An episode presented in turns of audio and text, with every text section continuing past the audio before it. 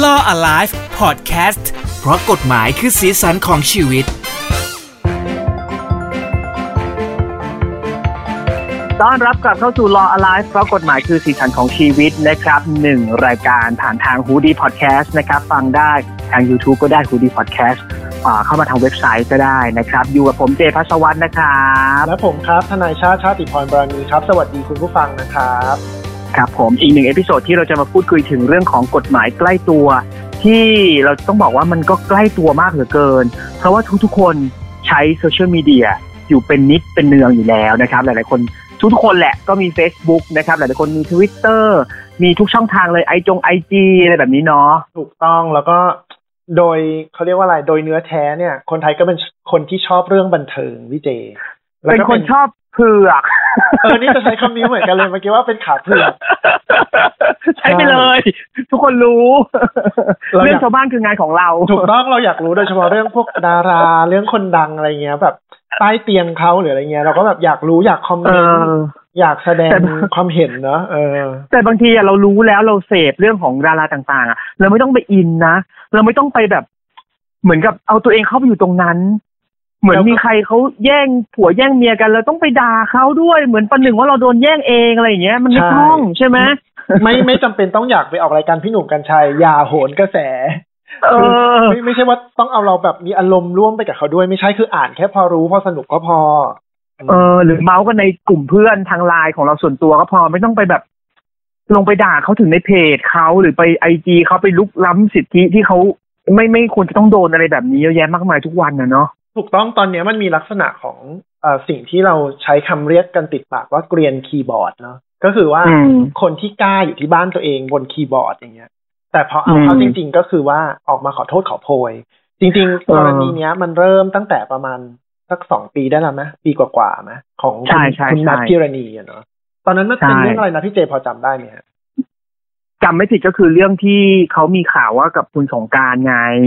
แล้วก็เหมือนก็มีว่า เอ้เขาไปแอบกิ๊กกันแล้วเหมือนไทม์ไลน์ซ้อนกันหรือเปล่า นู่นนี่คนก็ไปอินเพราะว่ารักแอฟมากนึกออกใช่ไหมถ้าหาว่าแมทก็ไปแย่งมาก็มีการไปด่งไปด่าเขาเออซึ่งในความจริงมันไม่ใช่เลยอะไรอย่างเงี้ยอ่าในความจริงมันไม่ใช่เลยอันที่หนึ่งอันที่สองคือมันเป็นเรื่องส่วนตัวของเขาเนอะคือเราอยากรู้เนี่ย ได้ เพราะว่าเป็นคนที่เราชื่นชอบในวงการบันเทิงได้เราอยากรู้แต่ว่าเราอย่าไปอินอย่าไปด่าทอเขา หรือว่าจะแสดงความเห็นก็เหมือนเหมือนคุยกันในหมู่กลุ่มเพื่อนสนิท หรือครอบครัวเนี้ยพอได้ แต่ว่าการที่บอกให้สาธารณชนหรือ หรือคนหมู่มากรู้เนี่ยมันไม่ถูกต้อง แล้วทั้งหมดเนี้ยเราอยากรู้แต่บางเรื่องเราก็รู้ไม่จริงไงมันเป็นเรื่องของเขาจริงๆอะเราจะไปรู้ได้ไงเราไม่ได้ไปตามติดชีวิตเขาตลอดเวลาเนาะถูกต้องเลยเออบางทีบางคนไปคอมเมนต์ก็เหมือนกับแบบว่าเป็นญาติ สนิทเขา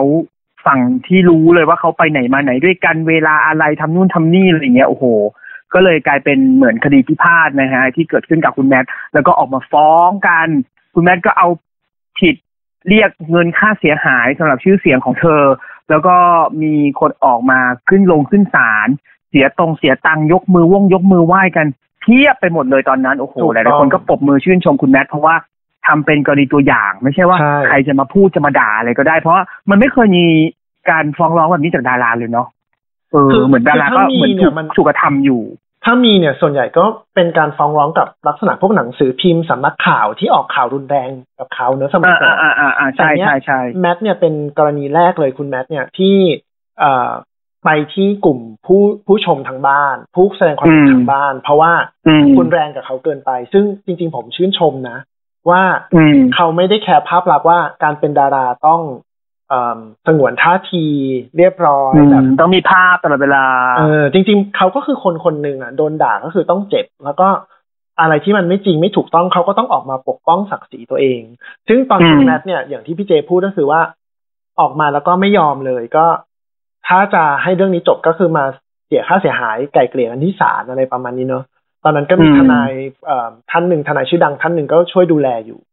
คราวนี้ต่อมาปีนี้ก็มีเคสดังอีกแล้ว ก็เป็นของคุณอาร์ตพสุดครับ ซึ่งจริง ๆ แล้วคุณอาร์ตเนี่ยไปไปแทร็กเรื่องราวตามข้อมูลข่าวสารมาเนี่ย ก็คือเขาค่อนข้างโดนโจมตีมาตลอด เนื่องจากว่าเขามีการแสดงความคิดเห็นทางการเมืองในในรูปแบบที่เอ่อเป็นทางฝั่งเขาอะนะครับ คราวนี้อีกฝั่งหนึ่งก็อาจจะรู้สึกว่า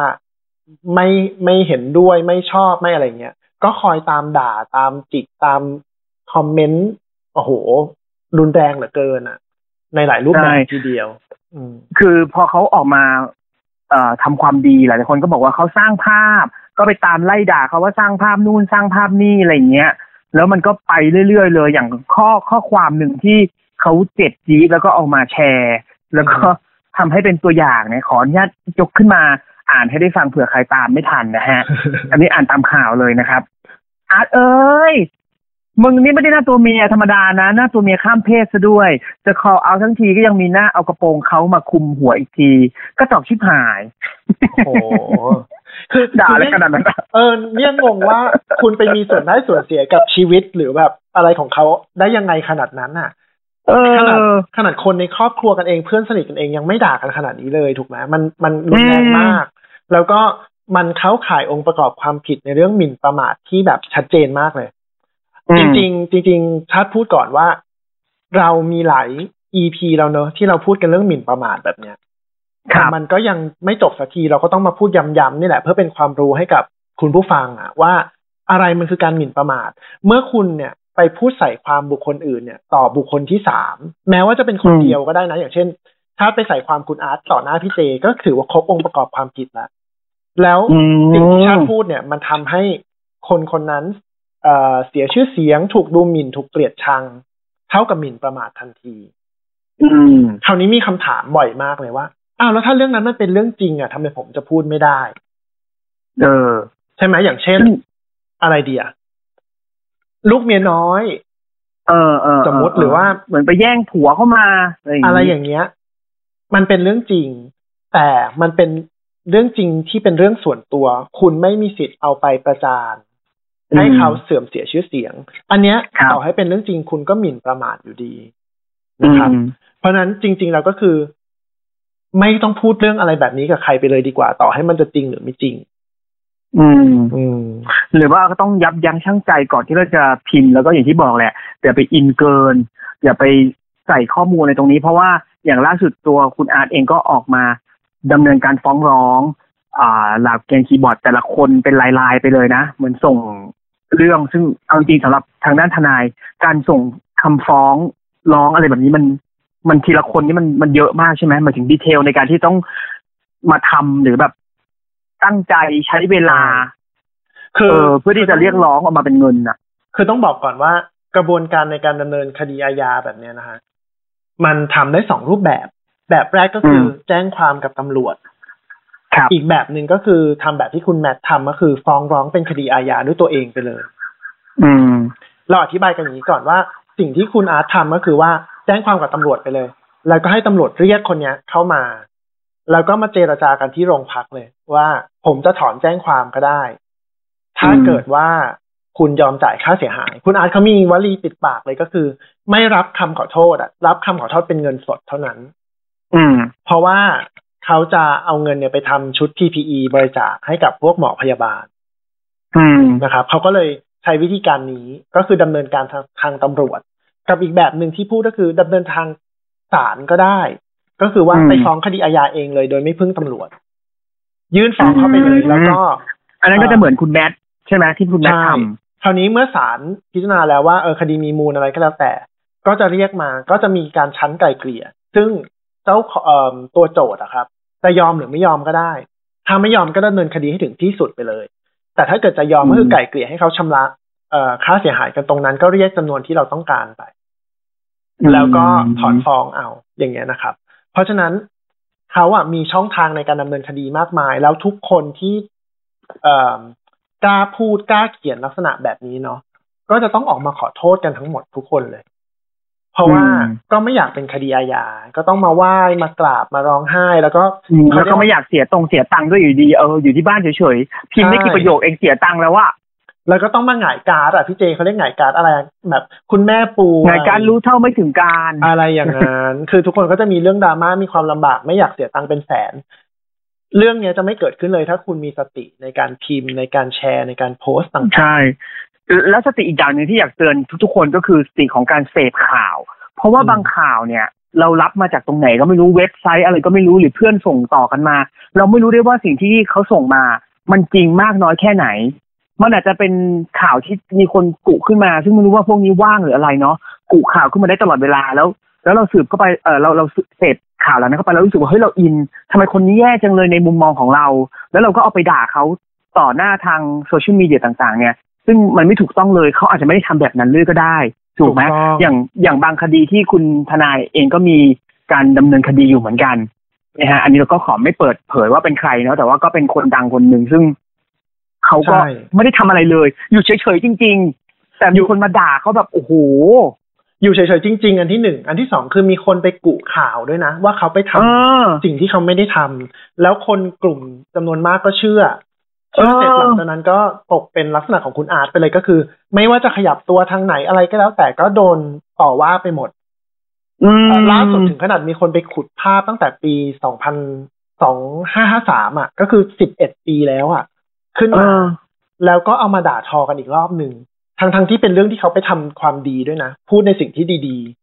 เออๆซึ่งก็เลยงงมากว่า มันก็เข้าสู่กระบวนการคล้ายๆคุณแมทคุณอาร์ตแล้วแหละว่า ทนไม่ไหวแล้ว ต้องออกมาปกป้องศักดิ์ศรีของตัวเองบ้างนะครับอืมซึ่งก็อันเนี้ยก็จะดำเนินคดีกันต่อไป ทางทางทีมผมก็ช่วยดูแลอยู่ คราวนี้เออที่พี่เจพูดเมื่อสักครู่ก็ดีก็คือว่า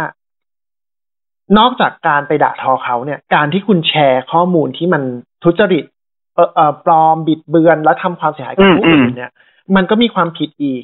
เป็นความผิดตามพรบคอมพิวเตอร์นะครับ ซึ่งโทษเนี่ยค่อนข้างสูงมากเลยนะ ก็คือเอ่อจำคุกไม่เกินห้าปี ปรับไม่เกินหนึ่งแสนบาท จริง ๆ โทษสูงกว่าฐานหมิ่นประมาทอีก เพราะฉะนั้นอืมเหมือนที่เราเตือนเตือนๆกันทั้งคู่ก็คือว่า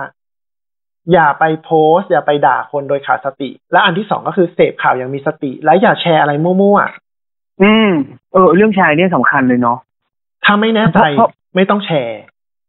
เอถูกไหมอเออ ใช่ใช่เพราะเพราะบางทีเราอาจจะโดนหางเลขในสิ่งที่เราคิดว่าเออ มันไม่น่าจะมีอะไรหรอก เป็นการแค่แชร์อยู่ในพื้นที่ส่วนตัวของเรา Facebook ชั้นฉันก็แชร์อะไรเงี้ยครับแต่จริงๆแล้วมันกระทบ มันกระททั้บงหมดแล้วก็เลยต่อให้คุณบอกว่าเป็น Facebook ส่วนตัวแต่ในนั้นมันมีเพื่อนคุณ มันก็เข้าอืมองค์ประกอบทันทีว่าคุณแชร์ให้กับบุคคลสาธารณะทราบแล้ว อืมมันแล้ก็วก็คือเป็นพรบคอมอะไรใดๆที่เราใช่เคยคุผิยดกันพรไว้บด้วยคอมแล้วก็เอ่อสร้างความเสียหายกับผู้ที่ถูกแชร์ อีกอันหนึงนะ ที่มีความผิดคนอาจจะลืมคิดไปก็คือพวกที่ชอบไปตัดต่อรูปเขาอะเอาอืมรูปเขาไปตัดต่อเป็นหน้าตาน่าเกลียดน่าเกลียดบ้างหรือว่า เอาไปเฮ้ยใส่ข้อความอะไรแบบเนี้ยคุ้นนี่มากเลยเวลาโดนตัดต่อรูปอะพี่เจโดนบ่อยมากผมเห็นในต้อง Facebook ฟ้อง ใช่ โดนต้องฟ้องแล้วไม่ได้แล้วรู้สึกแบบเหมือนโดนลุกลอนเอ่อลิดรอนสิทธิที่ดี เรามีภาพดีๆมาตลอด คือแล้วโดนเอาไปตัดต่อรูปนี่แย่มาก อันนี้มันฟ้องยังไงได้บ้างฮะ คุณทนายฮะดำเนินคดีอาญาได้เลยครับ ก็มาใช้บริการผมได้นะครับ เดี๋ยวเราหลังไมค์โอกันอีกเคทีได้นี่แหละก็เลยเอามาย้ำคุณผู้ฟังทุกคนนะครับ ว่าจะทำอะไรคืออยู่ช่วงนี้มัน work from home ด้วยเนาะบางทีมันอยู่บ้านมันก็เสพข่าวเยอะทำอะไรเยอะ เพราะฉะนั้นบางที อาการฟุ้งซ่านมันอาจจะเกิดขึ้นก็ได้เราอาจจะรู้สึกแบบอยากระบาย แต่มันระบายผิดทางเนี่ย มันก็จะส่งผลแย่เกิดความซวยขึ้นกับตัวเองได้ เพราะฉะนั้นก็อยากฝากให้ระมัดระวังกันเอาไว้ด้วยละกันเนาะถูกต้องเลยครับ แล้วก็อยากฝากนะครับว่าถ้าอยากมีประเด็นอะไรที่เป็นเรื่องเหตุบ้านการเมืองหรือเรื่องสนุกสนุกแบบเนี้ยที่อยากคุยกันหรืออยากให้เราทำคอนเทนต์ออกมาให้เล่าให้ฟังเนี่ยก็ส่งมาได้เลยติดตามผมได้ตามพวกช่องทางโซเชียลมีเดียทุกอัน ใช้คำว่า lawyer cb หาเจอหมดเลยครับ ครับผมสะกดตามนั้นเลยนะครับ lawyer cb นะฮะรวมถึงทาง TikTok ด้วยใช่ไหมคุณทนายอ่าอาอยู่ครับข้ามไปเถอะเออโอเคครับผมวันนี้หมดเวลาแล้วกับเราอะไรเพราะกฎหมาย คือสีสันของชีวิตนะครับ ฝากไว้ด้วย เจอกัน episode หน้านะครับ สวัสดีครับ สวัสดีครับ h o ดี้พอดแคสต์ฮูดี้พอดแคสต์เรื่องที่คุณฟังแล้วต้องร้องว่าหูดี